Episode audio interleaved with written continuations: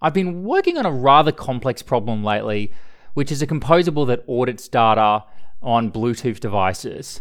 And it's one of those things where, you know, you'd think it'd be simple, where you just download the data off of it and you send that to the back end and we use that for auditing. But it turns out this has grown quite a bit in complexity. It's not too bad, but basically we have to do some stuff where uh, we randomly pick data to audit. And it's kind of random, but also kind of not because we have an idea of the data that might be missing that we want to double check, you know, exists on the back end and the user might be offline, and so they will go up to this Bluetooth device and they'll be using that Bluetooth device, and behind the scenes, we'll be auditing the data. So it gets, you know, kind of complicated, and I've been stuffing all of this into one composable.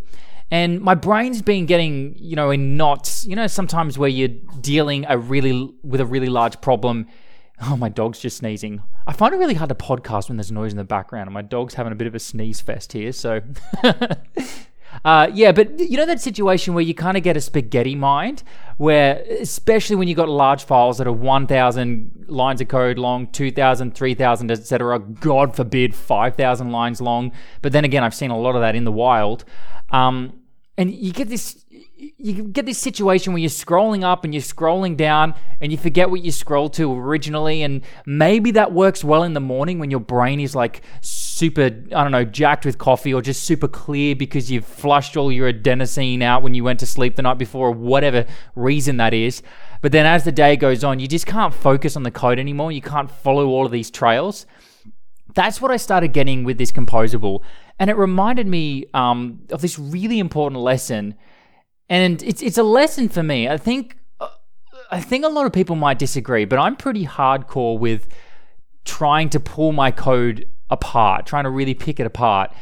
And this was one of those situations where I caught myself just scrolling up and down the file, forgetting what I was doing and going, "Oh my gosh, this is this is untenable. It's going to take me so much longer to solve this problem than if I just abstract it out." But the interesting thing about this kind of, and I wouldn't say abstraction really, it's the, the interesting thing about this problem is everything is still ending up in the same composable.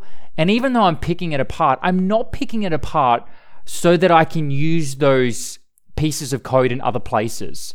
So I guess what I want to point out in this podcast is that sometimes you pick code apart purely so that you can have the cognitive overhead to work on the thing that you're working on. So, like, for example, one of the things we have is a composable for pumping fluid. So its job is everything around pumping fluid, and within it, there's like five other composables. But they those composables could have been in the one composable. So you could have just had one massive composable. There's no reason that would have worked. Literally no reason. And the reason that we plucked those composables apart wasn't so that they can be transported to other parts in the application. So you don't. Th- that's not the only reason to pluck code apart, so that it can be, so that you can keep things dry, or so that it can be moved around the application. Um, I call those multi-context composables. So composables that can be used in multiple different parts in your application. But, and this is really important, I think one of the most underrated kind of composable is a s- single context composable. So in this case, I've got an auditor and its job is to audit the data, but there's different ways and nuances in how it can audit the data. It can essentially try and group that data into chunks and order it that way, audit it that way.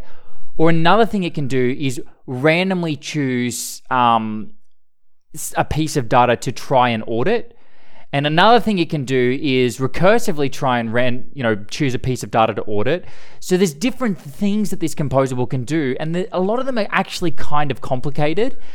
And it's still going to all end up in one composable, right? I'm calling it use device auditor. There's actually a little bit more to the name, but I don't want to give away any trade secrets by saying that. So basically, it's just a composable for auditing data. But even though I'm plucking some of these pieces of code out. Those pieces of code that I'm pulling out are only for the purpose of um, this use device auditor. So, in other words, they're only going to be used in this one context. Or if you think of it in terms of a file system, you might have a folder called use device auditor, and then I've got another one called use random auditor, and then use sequential auditor. And then you've got use device auditor, and it pulls in the other composables that essentially build it up. And the point I'm trying to make here is that you can pull code apart purely for the purpose of reducing cognitive overhead. You don't have to pull code apart thinking, oh, great, now I need to build a, a whole new API because I'm abstracting this part of, code, part of code. No. In fact, what I did was I took some of the random aspects of this auditor and then I just pass down all the variables as the first parameter. So I've got this first parameter, which is options, and it just takes in, um, you know, a function for fetching the records from the device a function for creating the data on the back end. It takes in the device itself. So I just send all these options through. It doesn't matter how ugly that API is because we're only using it in this one context. So that that allows you to essentially just take all of these pieces from the use device auditor and just sit them in another file so that you can go into that file and go, okay, I'm now dealing with the random auditor logic. And then when you're ready to deal with the sequential auditor logic, you go into the file for dealing with that. But then everything else that relates to both of those concepts gets passed down to those composables as parameters. Hopefully that makes sense. I guess this is kind of a more advanced concept um, in this podcast, and it probably works better as a tutorial than in a podcast. But like, I, I just wanted to at least get this concept out there into the ethos, into the ethos, into the ether, into the ether, so that people can start thinking about this. Composables aren't just for abstracting logic. We don't just have to build composables so that we can use them in multiple contexts throughout our application. Absolutely, that's a great idea. You know what? I'll give you another example of this. A classic example of this is fetching data from the backend. So I've got composables for fetching data from the backend. Those composables are multi context composables. They're used all over my application. They're used in many different contexts because dealing with fetching data from a backend is really common. However, often what I'll do is let's just say we've got a index posts page, a page that's job is indexing posts. I'll then use the use index resources composable. So imagine this line of code const post indexer is equal to use index resources composable. But that can then start growing really quickly. So you've got use index resources for getting the post, but then you've got to get that post out of the store. So you might have a posts computed property, which is you know designed to get the the data out of the store. Um, and then all of a sudden, this can grow and grow and grow. There might be filters on that as well. There might be ordering on that as well. And all of a sudden, this use index resources composable has actually got a massive ton of parameters being passed to it. And it actually ends up being like 30 lines long, or maybe even more, like 40 or 50 lines long, because it's doing all this filtering. And then you might want to have a, const filter is equal to, you know, you might have a filter ref as well, so that you can reference those filters. Um, in the template. And so this, you know, starts scaling out of proportion. And all you wanted to do was index your posts. But the reality is, indexing those posts can actually end up being a pretty, um, pretty fair chunk of um, of code, even though you've abstracted it so that you've got this use index resources composable, which does a lot of the heavy lifting. You might still need to do things like where the year is from here and to there you know, with, with your filtering. Or you might want to say where the name of the post is equal to this, or where it's got this tag, right? And so what I often do in that situation situation is the create the, the index posts uh, dot vue file has its own folder. So imagine this: we we will have a index posts folder, and inside of index posts, we've got index post dot vue and then any supporting composables can sit within that folder. So, for example, that what I just said then with that, you know, indexing the posts uh, composable, I will then create a new file inside of the index post folder called use index posts. And this is a single context composable. It's not a multiple context composable, single context only designed to be used with that Vue component, with the index posts um, dot vue.